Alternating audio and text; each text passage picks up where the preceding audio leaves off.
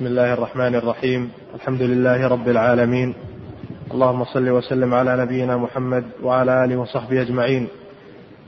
قال المصنف رحمه الله تعالى وعن سهل بن سعد رضي الله تعالى عنه أن رسول الله صلى الله عليه وسلم قال رباط يوم في سبيل الله خير من الدنيا وما عليها وموضع صوت أحدكم من الجنة خير من الدنيا وما عليها والروحة يروحها العبد في سبيل الله أو الغدوة خير من الدنيا وما عليها. نعم. نعم. إيه بعده؟ وعن أبي هريرة رضي الله تعالى عنه عن النبي صلى الله عليه وسلم قال انتدب الله ولمسلم تضمن الله لمن خرج في سبيله لا يخرجه إلا جهاد في سبيلي وإيمان بي وتصديق برسولي فهو علي ضامن أن أدخله الجنة أو أرجعه إلى مسكنه الذي خرج منه نائلا ما نال من أجر أو غنيمة. بسم الله الرحمن الرحيم. الحمد لله رب العالمين. صلى الله وسلم على نبينا محمد. وعلى آله وأصحابه أجمعين. في هذين الحديثين الحث على الجهاد في سبيل الله عز وجل وبيان ما فيه من الأجر العظيم الذي القليل من هذا الأجر لا تعادله الدنيا بكمالها من أولها إلى آخرها. القليل فكيف بالكثير؟ من الأجر. فهذا دليل على فضل الجهاد في سبيل الله. وما كل من قاتل يكون مجاهدا في سبيل الله. لا بد من ضوابط للجهاد في سبيل الله. اولا ان يكون الجهاد تحت راية تحت راية وقيادة مسلمة لأنه من صلاحيات ولي الأمر. فإذا جند الجنود وعقد الرايات فإنه حينئذ يكون هذا من الجهاد في سبيل الله تحت راية مسلمة يعقدها ولي أمر المسلمين. لا أن كل واحد يأخذ سلاحه ويقتل من غير ضوابط أو يأخذ قنابله ويفجر. هذا تخريب وليس جهادا وهذا يجر شرا على المسلمين. ولا يجر عليهم خيرا ابدا. وهذا يتخذه الأعداء يتخذه الأعداء حجة على الإسلام أن الإسلام دين سفك دماء وفوضى وأنه إرهابي وأنه وأنه. فكم جر جرت تصرفات بعض الجهال والمخدوعين والمغرر بهم؟ كم جرت هذه الأمور عليهم وعلى المسلمين من شرور لا يزال المسلمون يعانون منها والكفار يتفكهون في ذلك على أن الإسلام دين دموي ودين تخريب.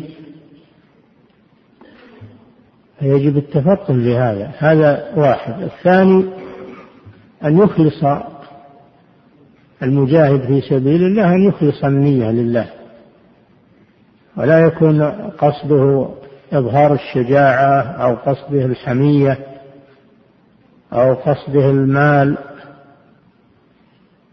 فتكون نيته لإعلاء كلمة الله. سئل النبي صلى الله عليه وسلم عن الرجل يقاتل شجاعة ويقاتل حمية ويقاتل آه، من أجل المغنم. أي ذلك في سبيل الله؟ قال صلى الله عليه وسلم من قاتل لتكون كلمة الله هي العليا فهو في سبيل الله. إذا صلحت نيته وقصده لإعلاء كلمة الله لا لشيء آخر فهذا في في سبيل الله عز وجل.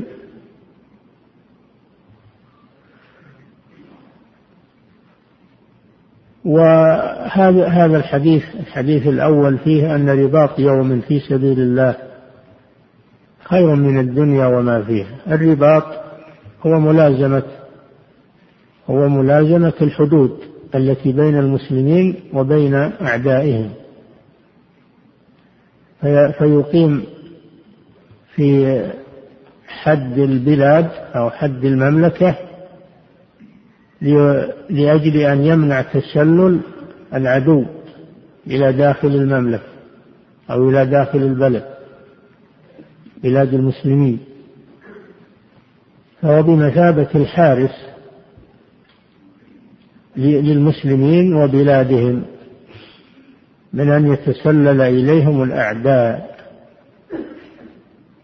فهذا فيه فضل عظيم الرباط في سبيل الله والمرابطة والمصابرة.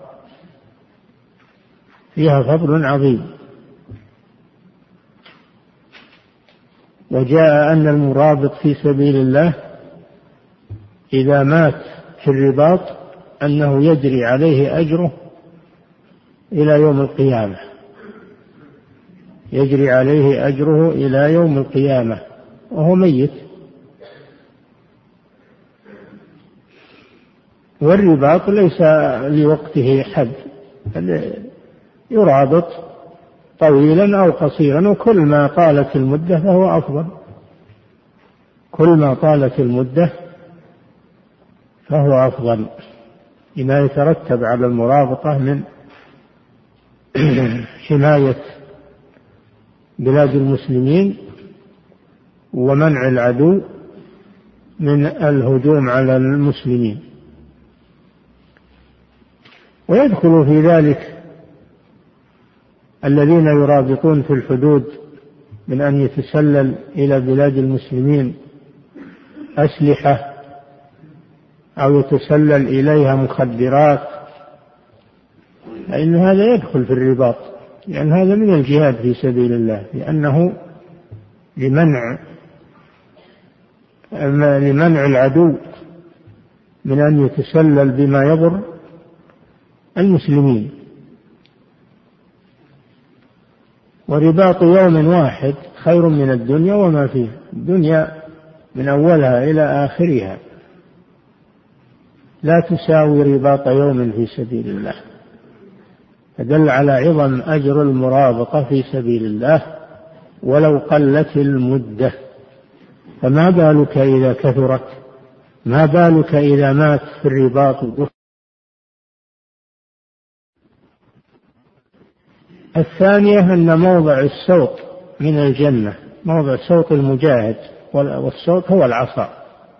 الصوت هو العصا. موضع السوط من الجنة خير من الدنيا وما فيها. موضع السوط الصوت معروف إنه ما يأخذ مساحة. فموضع السوط وما فيها مما أعد الله فيها. قال تعالى فلا تعلم نفس ما أخفي لهم من قرة أعين جزاء بما كانوا يعملون. الله جل وعلا ذكر انواعا مما في الجنة للترغيب فيها. ذكر انواعا مما في الجنة من النخيل والأعناب وال والعسل واللب واللبن والخمر لذة للشاربين وما فيها من الملابس الحرير والديباج ولباسهم فيها حرير وما فيها من السرور والبهجة لأجل الترغيب فيها لكنه لم يذكر كل ما في الجنة لأن عقول الناس لا تتحمل هذا لا تتحمل هذا فالله أخفى ذلك فلا تعلم نفس ما أخفي لهم من قرة أعين. قال صلى الله عليه وسلم إن في الجنة ما لا عين رأت ولا أذن سمعت ولا خطر على قلب بشر. فلا يعلم ما في الجنة إلا الله. والقليل مما في الجنة موضع الصوت مما في الجنة يعادل الدنيا وما فيها. فما بالك بالذي يتبوأ من الجنة منازل ويتبوأ منها قصورا وأنهارا ويتبوأ منها مكانا فسيحا لا يعلمه إلا الله سبحانه وتعالى. والله جل وعلا يقول وفرحوا بالحياة الدنيا وما الحياة الدنيا في الآخرة إلا متاع. ويقول جل وعلا قل متاع الدنيا قليل والآخرة خير لمن اتقى. ولا تظلمون فتيلا. فهذا فيه بيان فضل الجهاد وأن موضع صوت المجاهد أفضل من الدنيا وخير من الدنيا وما فيها وفيه بيان أن الجنة عظيمة لا تحيط بها العقول وفيه حقارة الدنيا. في الحديث حقارة الدنيا وأنها لا تساوي أقل القليل مما في الجنة. نعم أكمل. والروحة يروح والروحة هذه الثالثة الروحة والغدوة في سبيل الله. الروحة هي الذهاب للجهاد في آخر النهار في الرواح. والغدوة الذهاب للجهاد في سبيل الله في أول النهار. وقد مر بنا أن الرسول صلى الله عليه وسلم كان إذا لم يقاتل في أول النهار يؤجل القتال إلى آخر النهار في الغدو وهو الصباح والرواح وهو المساء. والغدوة قليلة زمن قليل. والروحة زمن قليل. إذا أمضى المسلم هذا الوقت القليل في الجهاد في سبيل الله هذا خير من الدنيا وجميع ما فيها. فما بالك بالذي يمضي وقتا طويلا في الجهاد في سبيل الله؟ عز وجل. الحديث الثاني نعم. انتدب الله نعم. ولمسلم تضمن الله لمن خرج في سبيله لا يخرجه إلا جهاد في سبيلي وإيمان بي وتصديق برسولي فهو علي ضامن أن أدخله الجنة أو أرجعه إلى مسكنه الذي خرج منه نائلا ما نال من أجر أو غنيمة. نعم. وهذا الحديث فيه أن الله انتدب أن الله سبحانه وتعالى انتدب يعني ضمن ضمن للمجاهد. انتدب وفي رواية مسلم نعم. تضمن الله. نعم. تضمن الله. تضمن. انتدب يعني معناها تضمن. فانتدب الله معناها تضمن الله. فالرواية الثانية تفسر الرواية الأولى. وإذا ضمن الله شيئا فإنه مؤمن ولا يخاف عليه. لا يخاف عليه. قال تعالى إن الله لا يظلم مثقال ذرة وإن تك حسنة يضاعفها ويؤتي من لدنه أجرا عظيما. قال تعالى إنا لا نضيع أجر من أحسن عملا. ولا نضيع أجر المحسنين. الله جل وعلا لا يضيع لديه عمل صالح مهما قل. فإن الله يضاعفه فإن الله يحفظه ويضاعفه لصاحبه. الذي يخرج للجهاد في سبيل الله بقصد خالص لا يخرجه إلا نية الجهاد في سبيل الله. فهذا فيه إخلاص النية للجهاد في سبيل الله كما أن النية يجب إخلاصها في جميع الأعمال.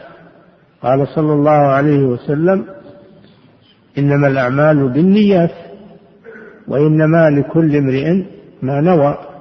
فمن كانت هجرته إلى الله ورسوله فهجرته إلى الله ورسوله ومن كانت هجرته لدنيا يصيبها أو امرأة ينكحها فهجرته إلى ما هاجر إليه. الله يعامل العبد بحسب نيته. ولا يخفى على الله نية العبد. مهما تظاهر بخلافها فإن الله يعلمها ويعامله بمقتضى نيته. فهذا فيه وجوب الإخلاص لله في الجهاد وفي غيره. فإذا أخلص المجاهد النية لله عز وجل خرج لإعلاء كلمة الله. فإن الله تكفل له جل وعلا تكفل وضمن وانتدب. كلها ألفاظ يؤكد بعضها بعضا مع أن الله جل وعلا صادق الوعد لا يخلف وعده.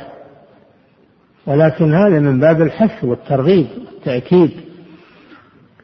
من باب الحث الترغيب والتأكيد. أنه من خرج مجاهدا في سبيل الله أن الله تكفل له. في أنه إن قتل فإنه له أجر الشهيد في سبيل الله. وإن رجع سالما فله السلامة مع الغنيمة. مع الغنيمة وهل ليس له أجر؟ بلى له أجر لكنه ليس كأجر الشهيد وإلا له أجر الجهاد له أجر الجهاد وله أجر وله ما غنم من المال يتقوى به على طاعة الله والله جل وعلا أحل الغنائم لنبينا ولأمته. قال صلى الله عليه وسلم وحلت لي الغنائم. لم تحل لأحد قبلي. كانت الغنائم في الأمم السابقة تجمع ثم تنزل نار من السماء فتحرقها. ولكن الله تفضل على هذه الأمة فأباح لها الغنائم. قال تعالى فكلوا مما غنمتم حلالا طيبا. فأطيب المكاسب أطيب المكاسب المغانم في سبيل الله عز وجل لأنها ناتجة عن الجهاد في سبيل الله وعن إغاظة أعداء الله وتقوية الإسلام والمسلمين. نعم. فهو علي ضامن أن أدخله الجنة أو أرجعه إلى مسكنه الذي خرج منه. نائلا ما نال من أجر أو غنيمة. أن أدخله الجنة لأن الله جل وعلا قال ولا تحسبن الذين قتلوا في سبيل الله أمواتا بل أحياء عند ربهم يرزقون فرحين بما آتاهم الله يستبشرون بالذين لم يلحقوا بهم من خلفهم ألا خوف عليهم ولا هم يحزنون يستبشرون بنعمة من الله وفضل. وأن الله لا يضيع أجر المؤمنين. فالشهيد حي. لا تحسبن الذين قتلوا في سبيل الله آه، أمواتا. لا. فهم أحياء حياة برزخية. ولا تقولوا لمن يقتل في سبيل الله أموات بل أحياء. ولكن لا تشعرون. لا تشعرون بحياتهم. فهم من جهة الدنيا أموات. تورث أموالهم تزوج نساؤهم ويدفنون في المقابر. من جهة الدنيا أموات. لكنهم في الآخرة أحياء. لكنهم في الآخرة أحياء. أما غيرهم فيموت ويودع في القبر ويبقى في القبر إلى أن يبعثه الله وتنفخ وتعاد روحه إليه يوم يوم النفخ في الصور. ثم نفخ فيه أخرى فإذا هم قيام ينظرون. فهذه حياة برزخية ليست كحياته في الدنيا. ليست كحياته في الدنيا ولذلك لا يطلب منه شيء. ولا تبقى أمواله ولا تبقى نساؤه زوجات له بل تزوج من غيره. فأمور الآخرة لا تقاس بأمور الدنيا وهي حياة تختلف عن الحياة في الدنيا.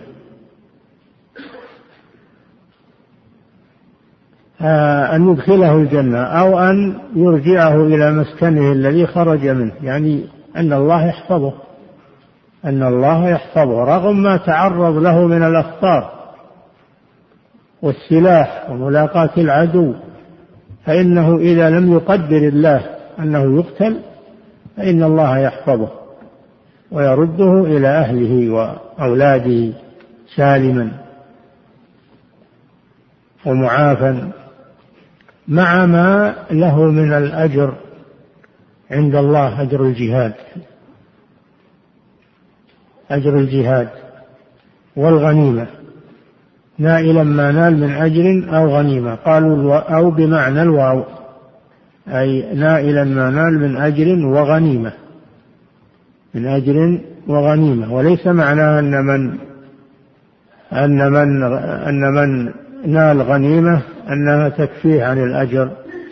بل هي ثواب عاجل. وما عند الله له وما عند الله له خير من الغنيمة. نعم. ولمسلم مثل المجاهد في سبيل الله والله أعلم بمن يجاهد في سبيله كمثل الصائم القائم. وتوكل الله للمجاهد في سبيله إن توفاه أن يدخله الجنة أو يرجعه سالما مع أجر أو غنيمة.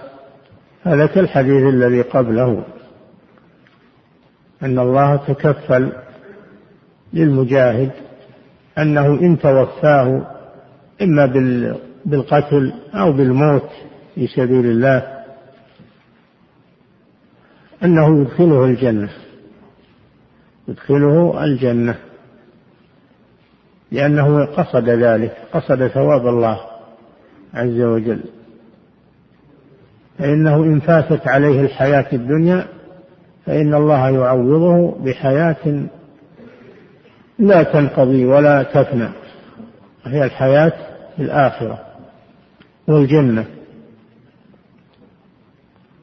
لأنه باع دنياه بآخرته باع باع آخرة باع دنياه بثواب الآخرة.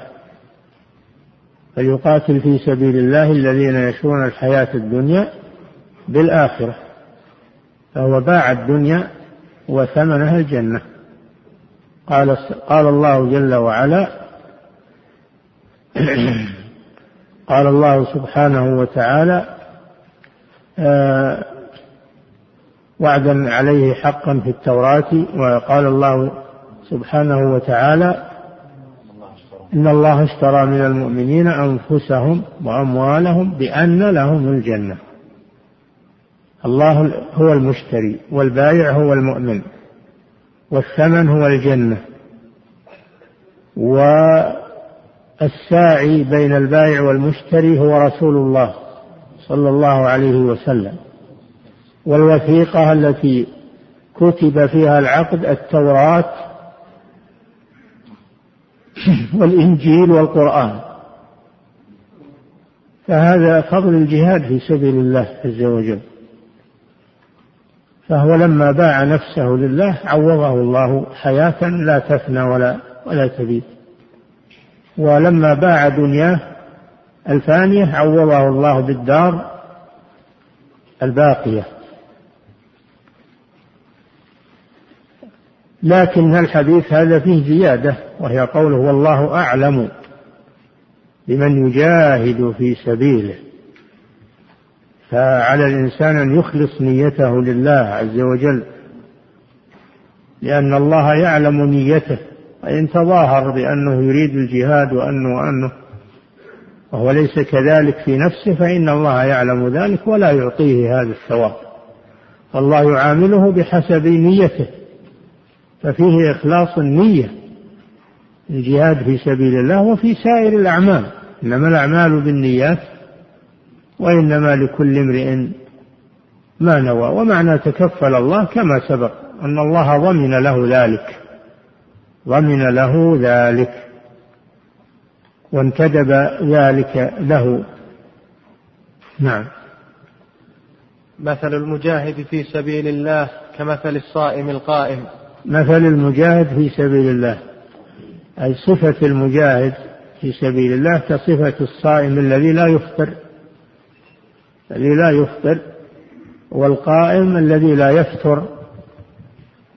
فالمجاهد يشارك القائمين والصائمين وهو يأكل ويشرب لأنه مجاهد في سبيل الله فله أجر من من يصوم النهار ويقوم الليل. هذا من فضائل الجهاد في سبيل الله. نعم. وعن أبي هريرة رضي الله تعالى عنه قال قال رسول الله صلى الله عليه وسلم ما من مكلوم يكلم في سبيل الله إلا جاء يوم القيامة وكلمه يدمي اللون لون الدم والريح ريح المسك. ما من مكلوم يعني مجروح والكلم هو الجرح. الكلم هو الجرح. وإذا قتل في سبيل الله فهو شهيد. وإذا لم يقتل لكنه جرح لكنه جرح في سبيل الله فإن جرحه فإن جرحه وما يخرج منه من الدم فإن هذا الدم يكون أثرا محبوبا عند الله سبحانه وتعالى. فيأتي يوم القيامة يثعب دما. كصورته يوم يجرح في الجهاد. يثعب دما. لونه لون الدم وريحه ريح المسك. ريح ريح المسك. فهذا يدل على أن المجاهد إن قتل فهو شهيد وإن جرح فإن جرحه يكون له سمة وعلامة يوم القيامة. يكون له سمة وعلامة يوم القيامة يتميز بها على الناس ويشم الناس منه رائحة المسك. وهذا فيه دليل على أن الآثار وإن كانت الآثار التي تنشأ عن العبادة الآثار التي تنشأ عن العبادة وإن كانت مكروهة للناس فإنها محبوبة عند الله. ولهذا جاء أن خلوف فم الصائم أي رائحة فم الصائم أطيب عند الله من ريح المسك. وإن كان الناس يكرهون رائحة فمه لأن معدته خالية يخرج منها أبخرة فيها رائحة لا يحبها الناس ولكن الله يحبها لأنها ناشئة عن طاعة الله. كذلك الدم. الدم الناس يستقذرونه. الناس يستقذرون الدم. لكنه محبوب عند الله لأنه ناشئ عن طاعته سبحانه وتعالى. ناشئ عن طاعة الله. وكذلك غبار المجاهد. غبار المجاهد في سبيل الله يأتي يوم القيامة زريرة لأهل الجنة يتطيبون به يتطيبون بغبار المجاهدين في سبيل الله عز وجل. فالآثار الناشئة عن طاعة الله وإن كانت مكروهة للناس فإنها محبوبة عند الله سبحانه وتعالى. هذا فيه فضل الجهاد في سبيل الله وفضل ما يصيب الإنسان. فضل ما يصيب الإنسان. الإنسان في الجهاد إما أن يقتل وإما أن يجرح وإما أن يرجع سالما وكل منهم له ثوابه عند الله سبحانه وتعالى. نعم. وعن أبي أيوب الأنصاري رضي الله تعالى عنه قال قال رسول الله صلى الله عليه وسلم غدوة في سبيل الله أو روحة خير مما طلعت عليه الشمس وغربت. أخرجه مسلم. وهذا كالحديث السابق غدوة أو راحة في سبيل الله خير من الدنيا وما فيها. وفي هذا أنه خير مما طلعت عليه الشمس. فهو مثل الذي سبق. والشمس لا شك أنها تطلع على الكون تطلع على الدنيا كلها. الشمس تطلع على الدنيا كلها. لا يبقى موضع من الأرض ما تأتي عليه الشمس. إما بزمن طويل أو قصير. تفاوت بحسب درجات الفلك. قد يكون طويلا طلوع الشمس وقد يكون قصيرا لكن ما يبقى شيء في على وجه الأرض إلا وتأتيه الشمس. فمعناه أن أن الغدوة وهي القتال في أول النهار أو الروحة المرة من الرواح أو المرة من الغدو خير مما طلعت عليه الشمس. أي خير من الدنيا وما فيها. والشمس تطلع على الدنيا تطلع على ما في الدنيا من الملاذ والشهوات والأموال والبساتين والأشجار وال والخيرات التي أودعها الله في الدنيا. لكن هي لا تساوي شيئا بالنسبة لأجر المجاهد في سبيل الله عز وجل. ولو كان جهاده فترة يسيرة غدوة أو روحة. نعم. وعن أنس بن مالك رضي الله تعالى عنه قال قال رسول الله صلى الله عليه وسلم غدوة في سبيل الله أو روحة خير من الدنيا وما فيها. سبق هذا نعم. وعن أبي قتادة الأنصاري رضي الله تعالى عنه قال خرجنا مع رسول الله صلى الله عليه وسلم إلى حنين وذكر قصة. فقال رسول الله صلى الله عليه وسلم من قتل قتيلا له عليه بينة فله سلبه. قالها ثلاثا قول أبي قتادة رضي الله عنه أبي قتادة الأنصاري رضي الله عنه خرجنا مع رسول الله صلى الله عليه وسلم إلى حنين. وحنين واد بين مكة والطائف. قريب من الجعرانة. وادي المعروف وادي حنين. وخروج النبي صلى الله عليه وسلم إليه بعد فتح مكة. بعد فتح مكة لأن النبي صلى الله عليه وسلم فتح مكة في رمضان. ولما علمت خوازن وهم قبيلة كبيرة حول مكة في الطائف وحوالي مكة علموا بانتصار الرسول صلى الله عليه وسلم على قريش. خافوا على أنفسهم أن يصل إليهم. خافوا على أنفسهم أن يصل إليهم فتجمعوا وجمعوا قوتهم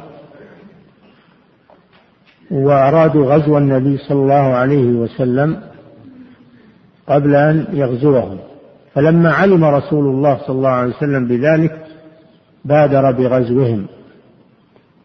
بادر بغزوهم وسار إليهم عليه الصلاة والسلام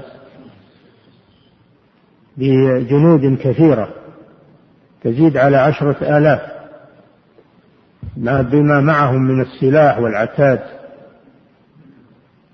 وكانت هوازن قد جاءت برجالها ونسائها وأموالها إلى هذا الوادي. فدارت المعركة ودخل المسلمون في الوادي وكان وكانت الأعراب متحصنة في الجبال فحصل على المسلمين في أول المعركة حصل عليهم مضايقة. ونال منهم الكفار نالوا منهم. ثم إنهم تراجع المسلمون. فناداهم رسول الله صلى الله عليه وسلم فرجعوا إليه والتفوا حوله وحملوا على العدو من جديد. فنصرهم الله عز وجل وغنموا ما مع هوازن من الأموال التي جاءوا بها والأولاد والنساء. صارت غنيمة للمسلمين فهم ساقوها غنيمة للمسلمين من حيث يظنون أن أنها تشجعهم على القتال وعلى فصارت غنيمة للمسلمين. غنم المسلمون أموالا عظيمة ونصر الله رسوله صلى الله عليه وسلم. قال تعالى لقد نصركم الله في مواطن كثيرة ويوم حنين يوم حنين. إذا أعجبتكم كثرتكم فلم تغن عنكم شيئا. وضاقت عليكم الأرض بما رحبت ثم وليتم مدبرين. ثم أنزل الله سكينته على رسوله وعلى المؤمنين. وأنزل جنودا لم تروها. أنزل جنودا فأنزل الله سكينته على رسوله وعلى المؤمنين وأنزل جنودا لم تروها وعذب الذين كفروا آه، وأنزل جنودا لم تروها وعذب الذين كفروا. نعم إلى آخر الآيات. فالله أنزل الملائكة تثبت المؤمنين وتلقي الرعب في قلوب الكافرين. فالملائكة ينزلون مع المسلمين الجهاد في سبيل الله لتثبيت المسلمين وتقويتهم وإرهاب الكافرين.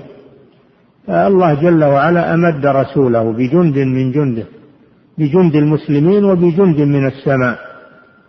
فنصره الله على هذه الدولة أو على هذه القبيلة القوية المتحصنة المدربة على الجهاد نصره الله عليهم في النهاية وغنموا ما معهم غنموا ما معهم. فقسم النبي صلى الله عليه وسلم المغانم وقال من قتل قتيلا فله سلبه. من قتل قتيلا فله سلبه والسلب هو ما مع المقاتل الكافر ما مع المقاتل الكافر من الثياب والسلاح والدابة فهذه يأخذها من قتله ولا تدخل في الغنيمة.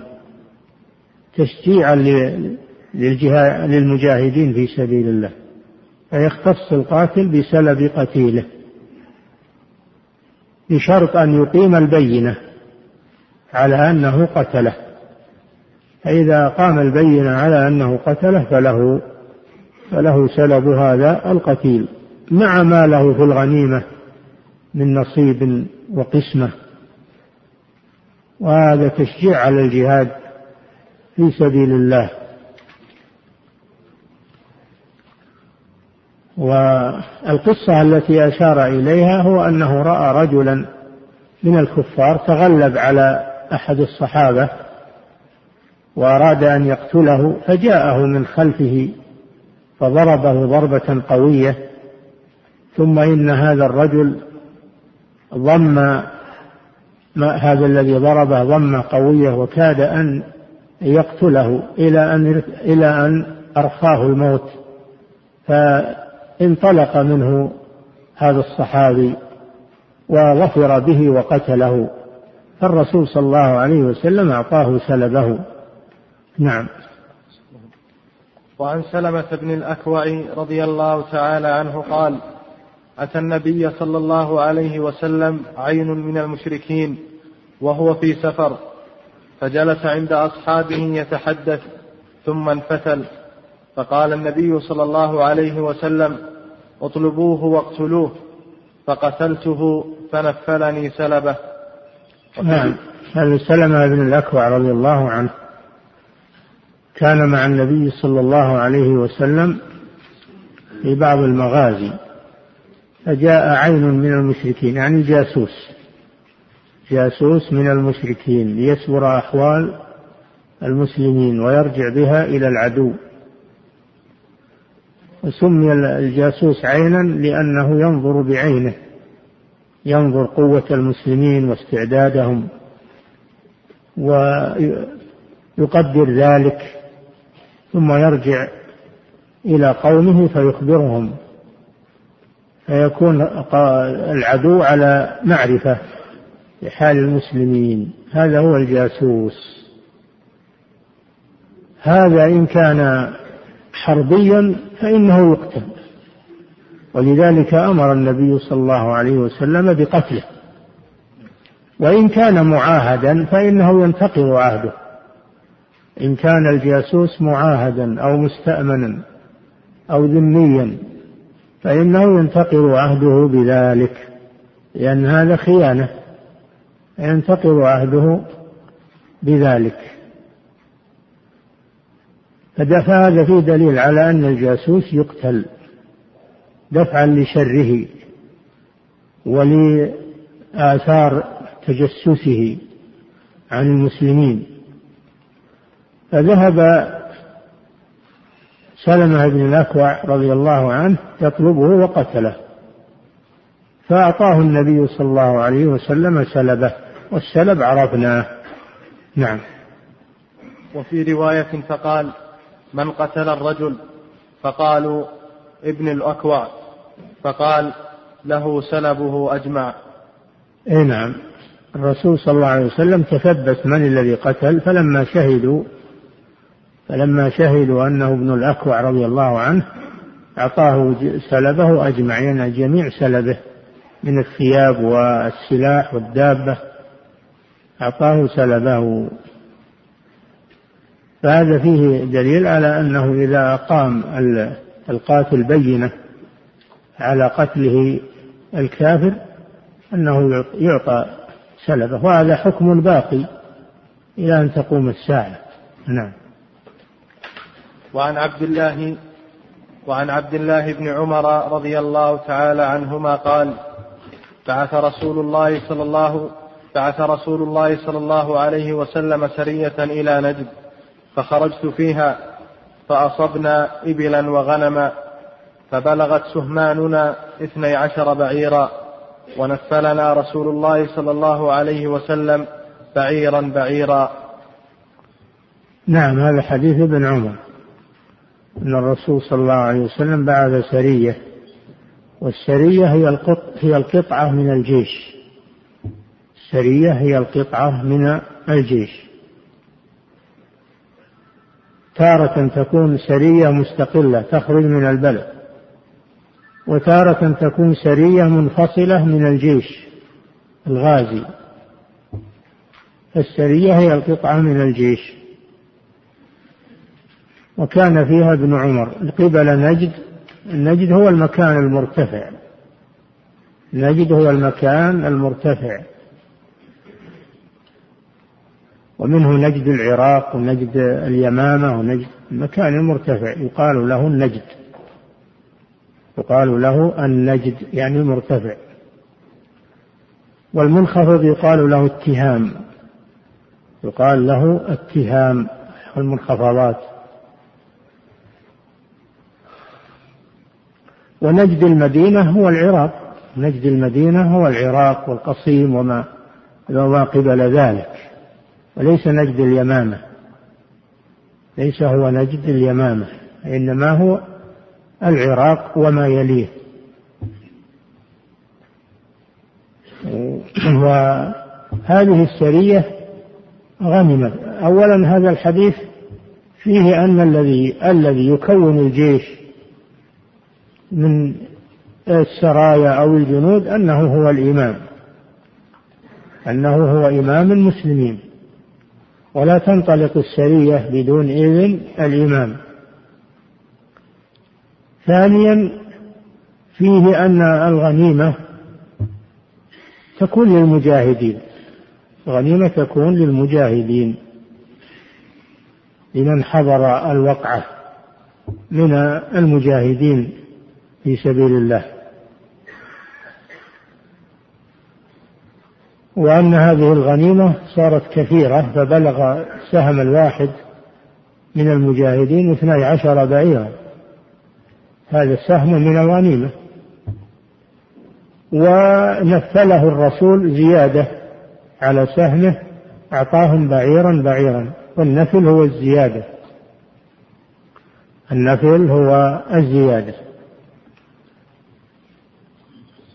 فهذا يدل على أن السرية تنفرد بما غنمته إذا كانت منبعثة من البلد فهي تنفرد بما غنمته ويحصر القسمة فيهم. وأما إن كانت السرية منفصلة من الجيش خارج البلد فإن السرية تشارك الجيش فيما غنم الجيش والجيش يشارك السرية فيما غنمت لأنهم جيش واحد وبعضهم ردء لبعض فيتشاركون. فهذه السرية والله أعلم أن الرسول بعثها من المدينة. فلذلك خصها بالغنيمة وقسمها بينهم. نعم. وعنه رضي الله تعالى عنهما عن النبي صلى الله عليه وسلم قال إذا جمع الله الأولين والآخرين يرفع لكل غادر لواء فيقال هذه غدرة فلان ابن فلان. هذا فيه تحريم الغدر والخيانة. تحريم الغدر والخيانة عموما. وفي الجهاد خصوصا. فالمسلم لا يغدر ولهذا كان صلى الله عليه وسلم يوصي جيوشه بألا يغدروا ألا يغدروا بالعهود. فالمعاهد لا يجوز الغدر به. قال تعالى فما استقاموا لكم فاستقيموا لهم إن الله لا يحب آه، قال تعالى فما استقاموا لكم فاستقيموا لهم إن الله يحب المتقين. لا يجوز الغدر بالعهود مع الكافر. وإن كان كافرا فإننا نفي بعهدنا له. فإذا صالحناه على ترك القتال فإنه لا يجوز لنا قتاله ما دام أنه مستقيما على العهد. ولا يجوز قتل أحد من الكفار المعاهدين. لا يجوز قتل أحد من الكفار المعاهدين والمستأمنين والذميين كما يفعله بعض من يدعون الجهاد الآن ويقتلون الكفار الذين جاءوا بالأمان دخلوا بلاد المسلمين بإذن من ولي الأمر أو بإذن من مسلم. حتى أفراد المسلمين لهم أن يعطوا الأمان. أما العهد والصلح هذا لا يجوز إلا من الإيمان. أما الأمان فيجوز من أفراد المسلمين. ولذلك أمن النبي صلى الله عليه وسلم من أمنته من أمنته بنت عمه أبي طالب أم هاني بنت أبي طالب في في غزوة الفتح أمنت رجلا من المشركين فأراد علي رضي الله عنه أن يقتله.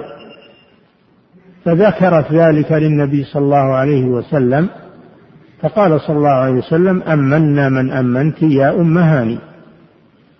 يدل على أن الأمان يجوز من ولي الأمر ويجوز من أحد المسلمين ومن الشركات الإسلامية ومن فلا يجوز الغدر به خيانته حتى ينتهي عهده.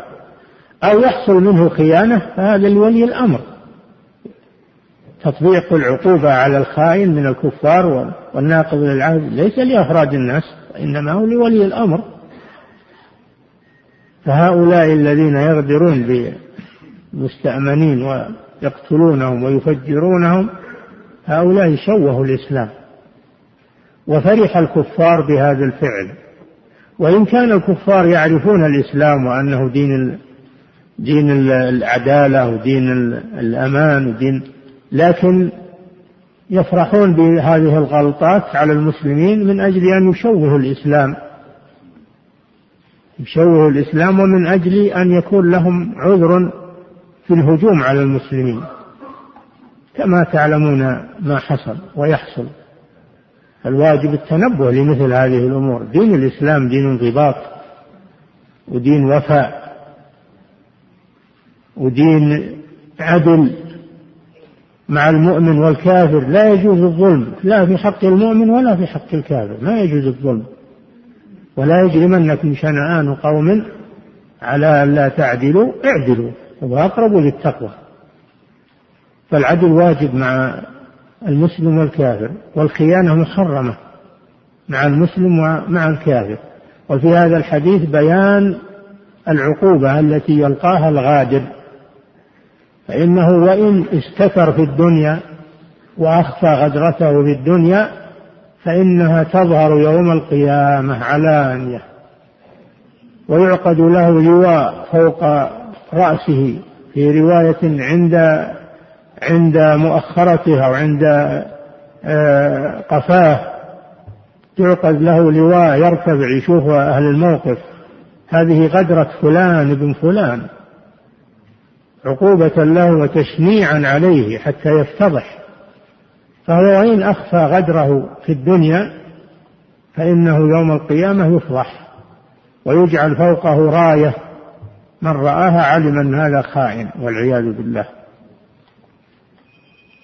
فهؤلاء الذين يرتكبون هذه الجرائم مع المستأمنين هؤلاء يدخلون في هذا الحديث وأن الله سيفضحهم يوم القيامة وأنهم يعقد لهم رايات الخيانة يوم القيامة حتى يراهم الناس. نسأل الله العافية.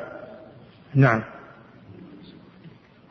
وعن عبد الله بن عمر رضي الله تعالى عنهما أن امرأة وجدت في بعض مغازي النبي صلى الله عليه وسلم مقتولة فأنكر النبي صلى الله عليه وسلم قتل النساء والصبيان. الله جل وعلا أمر بقتل المشركين. قاتلوهم حتى لا تكون فتنة.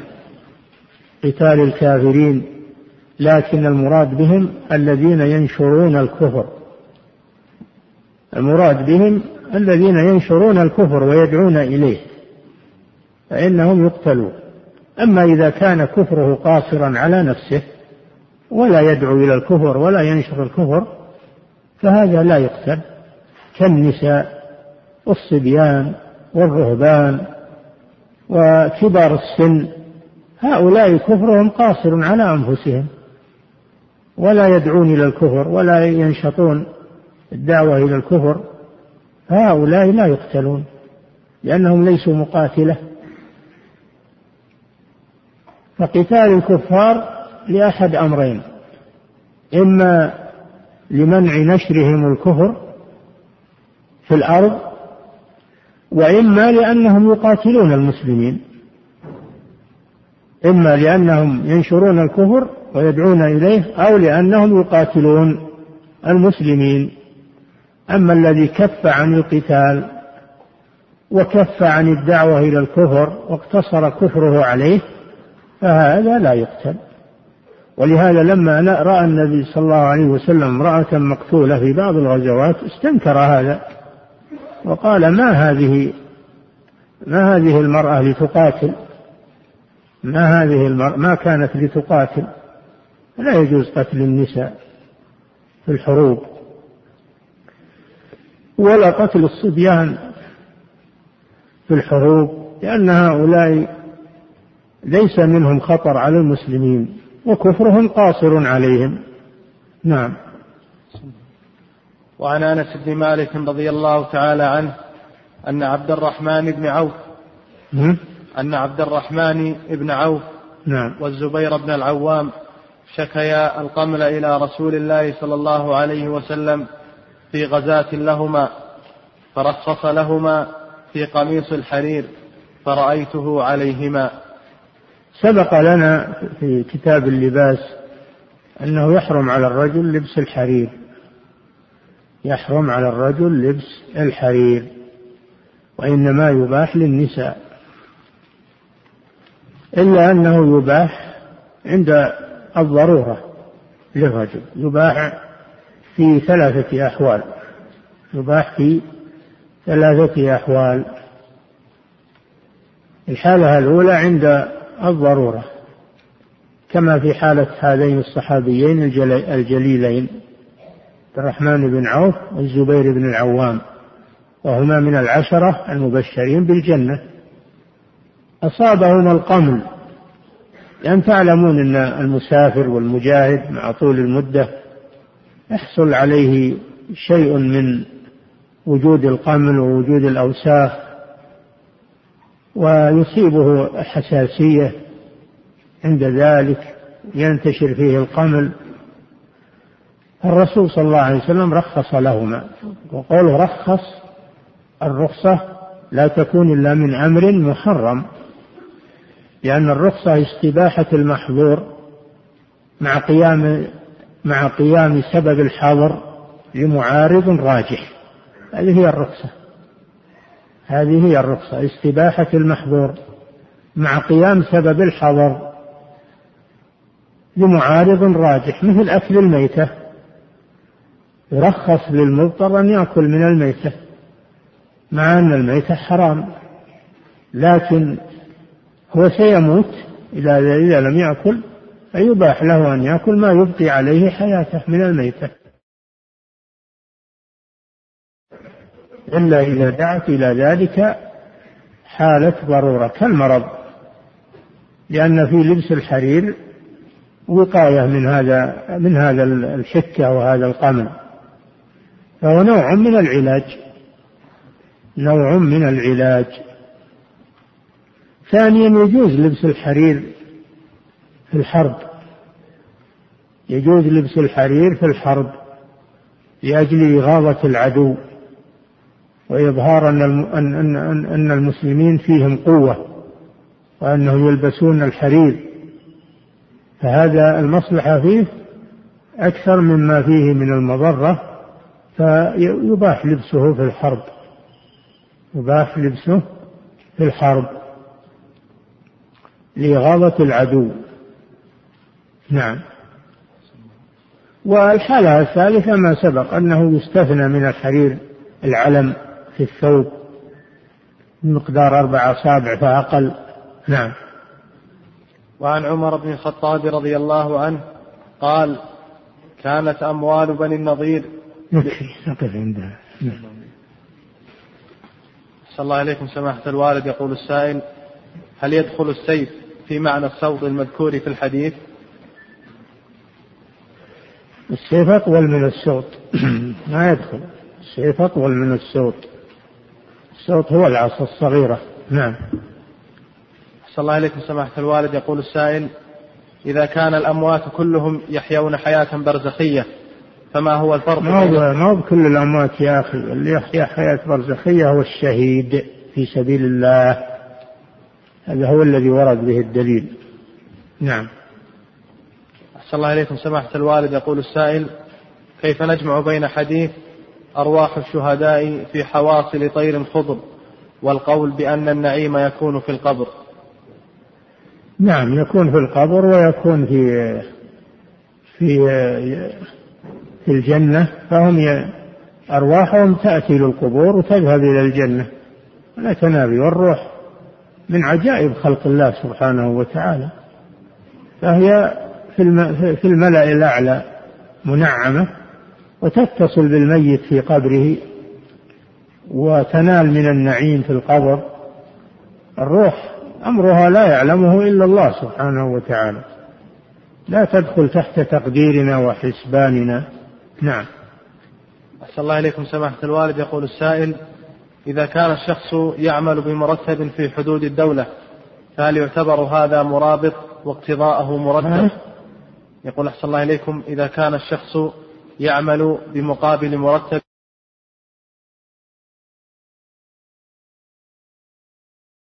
ويدفع العدو. أما هذا موظف عادي يوقع معاملات ويشتغل معاملات هذا موظف ما هو ما هو مرابط موظف. نعم. صلى الله إليكم سماحة الوالد يقول السائل إلا إذا قصد بعمله هذا إعانة المرابطين إذا قصد بعمل هذا خدمة المرابطين وإعانتهم فله فله أجر على قدر عمله والله أعلم. نعم. صلى الله عليكم سماحة الوالد يقول السائل إذا كان الجهاد لا بد له من إذن الوالدين وإذن ولي الأمر وراية فإذا كان الجهاد جهاد دفع فهل تشترط له الراية؟ نعم لا بد من ولي الأمر في الجهادين جهاد الدفع وجهاد وجهاد الطلب. لا بد من إذن ولي الأمر. أنتم تعلمون الذين هجم العدو على بلادهم فصاروا طوائف. كل طائفة تقاتل منفردة عن الأخرى. لما انتصروا ماذا حصل؟ تنازعوا بينهم وتقاتلوا. كل واحد يقول أنا الذي حصلت البلاد وأنا الذي أريد الحكم فتقاتلوا بينهم وفشل فشلوا. تدخل العدو الكافر وسلب البلاد. والعياذ بالله بسبب هذا الأمر. فلا بد من أن يكون الجهاد تحت تدبير ولي أمر سواء كان دفاعا أو طلبا. نعم. أحسن الله إليكم. سماحة الوالد يقول السائل هل المرابط بين حدود مسلمين؟ ودولة مسلمين في دولة مجاورة لهم أخرى له أجر المرابط لا المرابط الذي يكون في الحد الفاصل بين المسلمين والكفار. أما الحدود السياسية بين دول الإسلام هذا ليس ليس مرابطا. هذا موظف يعتبر موظف. نعم. أحسن الله إليكم سماحة الوالد. يقول السائل في وقتنا الحاضر إذا أمسك الشرطي أسلحة وأموالا من المخربين والمعتدين فهل تكون سلبه وهل يأخذ من الغنائم؟ هذا إلى ولي الأمر. هذا إلى ولي الأمر. نعم. أحسن الله إليكم. سماحة الوالد يقول السائل ما هي شروط المعاهد؟ مع أن قتال البغاة والخوارج ما تغنم أموالهم لأنهم مسلمون. ما تغنم أموالهم ولا يجهز على جريحهم ولا يطلب مدبرهم وإنما يقاتلون لكف شرهم فإذا انكف شرهم يتركون. فلا يقتل جريحهم ولا آه، تؤخذ أموالهم ولا يطلب هاربهم لأن القصد كف شرهم فقط. خلاف الكافر فإنه يقتل ويؤخذ ماله غنيمة. نعم. صلى الله عليكم. سماحة الوالد يقول السائل. هذا له في في كتب الفقه. عقد الذمة وعقد العهد والأمان وعقد الصلح. هذا في كتب الفقه. نعم. صلى الله عليكم. سماحة الوالد يقول السائل. هل يقتل الجاسوس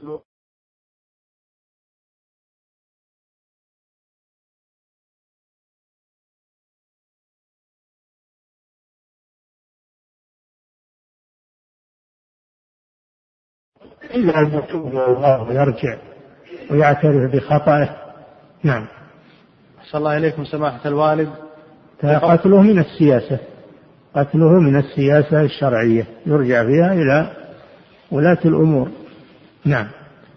أحسن الله إليكم سماحة الوالد. يقول السائل في قول النبي صلى الله عليه وسلم من صام يوما في سبيل الله باعد الله بينه وبين النار سبعين خريفا فهل هو خاص بالجهاد أم أنه عام؟ لا الظاهر أنه في الجهاد في سبيل الله لأنه يجمع بين الجهاد والصيام. نعم.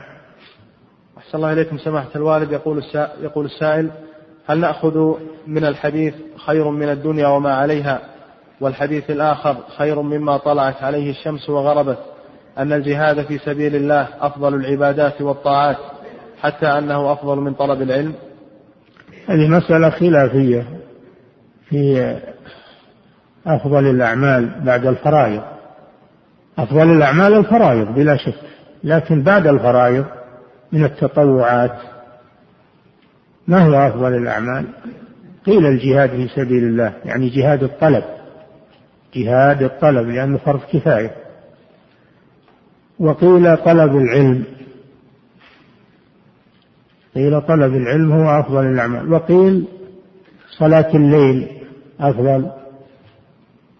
والله أعلم أن هذا يختلف باختلاف الناس اختلاف الناس.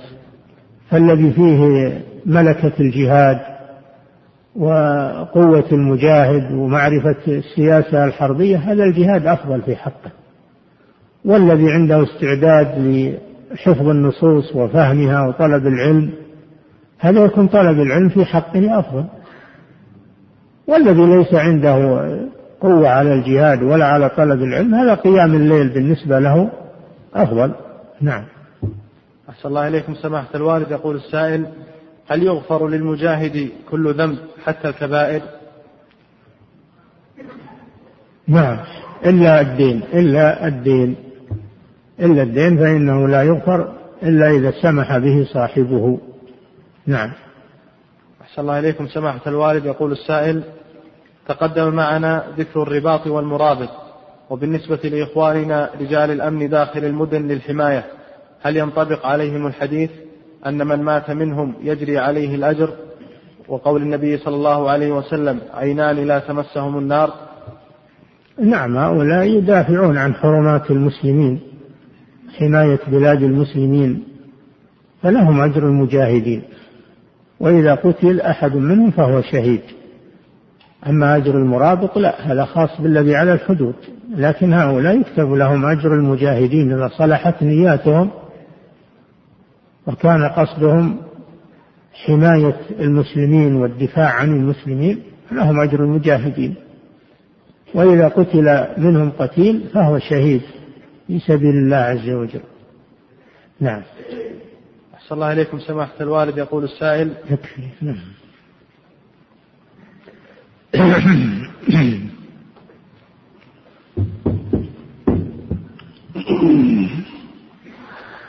نعم. أحسن الله إليكم. سماحة الوالد يقول السائل إذا أصيب المجاهد في المعركة ثم نقل للعلاج وبعد يوم أو يومين توفي فهل يكون شهيدا؟ لا. الشهيد هو من مات في المعركة. أما إذا نقل ومات خارج المعركة فهذا لا يعتبر من الشهداء. نعم. لكن ربما يعتبر أنه مات في سبيل الله. أنه مات في سبيل الله. نعم. أحسن الله إليكم سماحة الوالد. في قول النبي صلى الله عليه وسلم ركعتا الفجر خير من الدنيا وما لهذا إذا مات خارج المعركة فإنه يغسل ويكفن ويصلى عليه ويعامل معاملة الجنازة.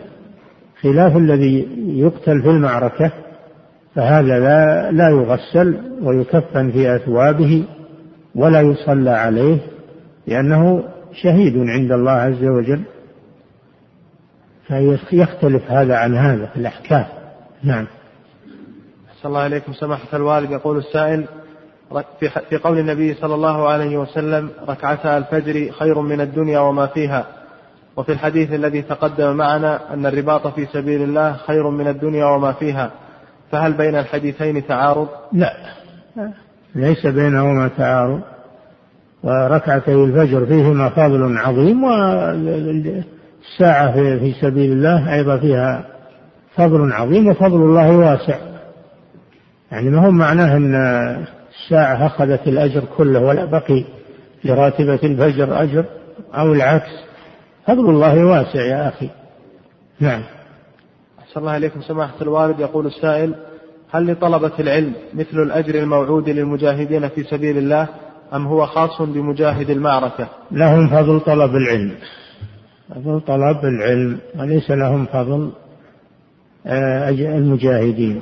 ولكن لهم فضل طلب العلم وفضل طلب العلم عظيم جدا.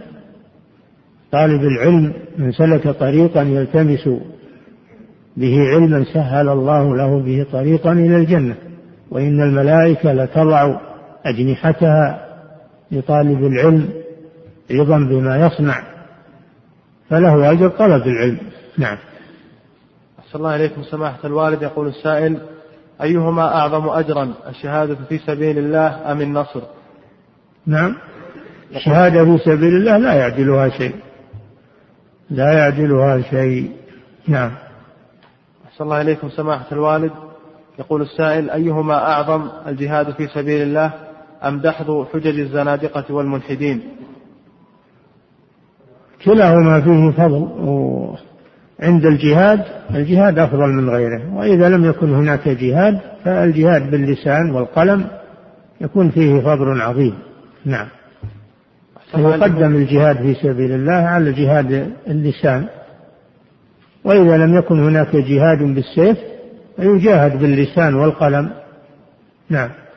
أحسن الله إليكم سماحة الوالد. يقول السائل في قول النبي صلى الله عليه وسلم من مات ولم يغزو ولم يحدث نفسه بالغزو مات على شعبة من النفاق. فما المقصود بذلك الحديث؟ هل هو حديث النفس أم الدعاء بنيل الشهادة؟ المراد بذلك العزم على الجهاد لو حصل. يحدث نفسه بالغزو يعني يعزم على أنه إذا حصل جهاد أنه سيجاهد في سبيل الله فإن الله يكتب له أجر نيته يكتب له أجر النية الصالحة. نعم. أحسن الله إليكم سماحة الوالد. يقول السائل إذا شاركت المرأة في قتال المسلمين فهل تقتل؟ نعم. الذي يقاتل يقتل سواء امرأة أو رجل أو كبير. أو شيخ أو راهب الذي يقاتل المسلمين يقتل. وقلنا لكم أن الكافر يقتل لأحد أمرين إما لأنه ينشر الشرك ويدعو إليه وإما لأنه يقاتل المسلمين. نعم. أحسن الله إليكم. سماحة الوالد يقول السائل جدة أرضعت ابن ابنتها فهل يكون خالا لإخوانه؟ أرضعت إيش؟ أرضعت ابن ابنتها. أي نعم يكون ابنا لها يكون ابنا لها من الرضاع وهي جدة له من النسب ويكون أولادها إخوة له يكون أولادها إخوة له وأخوال له من الرضاع إخوة له من إخوة له من الرضاع وأعمام أو أخوال له من النسب. نعم. صلى الله عليكم سماحة الوالد يقول السائل هناك مساجد في الرياض تنقل هذه الدروس مباشرة فهل الحضور فيها فيه أجر الحضور المباشر في هذا المسجد؟ فيه أجر إن شاء الله لكن الحضور في الدرس والسؤال عما أشكل لا شك أنه أفضل لا شك أنه أفضل وأكثر فائدة. نعم. أحسن الله إليكم سماحة الوالد. يقول السائل رجل يصوم يوما ويفطر يوما كيف يوفق بين ذلك وبين صيام الاثنين والخميس والأيام البيض؟ وهل ورد عن أحد من الصحابة صيام يوم وإفطار يوم؟ لا لا تنافي بين صوم يوم وإفطار يوم وصوم الاثنين والخميس. إذا صادف يوم الخميس أو يوم الاثنين اليوم الذي يصوم فيه فإنه يجتمع فيه الفضيلتان. فضيلة الاثنين أو الخميس وفضيلة صيام يوم وإفطار يوم. نعم. أحسن الله إليكم سماحة الوالد. يقول السائل في قول النبي صلى الله عليه وسلم من رآني في المنام فسيراني في اليقظة يقول كيف نرد على من يحتج من الصوفية بهذا الحديث وأنهم يروونه في الموالد؟ فإنه يراني في اليقظة ما أدري ما أدري. لكن رؤية النبي صلى الله عليه وسلم في المنام حق لأن الشيطان لا يتمثل به. لكن هذا في حق من يعرف الرسول صلى الله عليه وسلم يعرف صفاته ولا يلتبس عليه مع غيره. أما الذي لا يعرف الرسول صلى الله عليه وسلم فإنه يأتيه الشيطان ويقول أنا الرسول.